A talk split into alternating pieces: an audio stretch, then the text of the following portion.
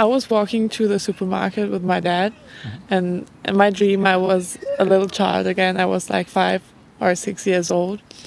And just before we stepped into the supermarket, my eyes fell out of my face. And they were like rolling on the ground and I was panicking like dad dad my eyes fell out. And I was like super shocked didn't know what to do. The weird thing is that I saw how my eyes fell out. And my father was like super calm and he was picking up my eyes was gluing like the like make, try to make them clean drop them back in my eyes we're like don't worry just have to take them back in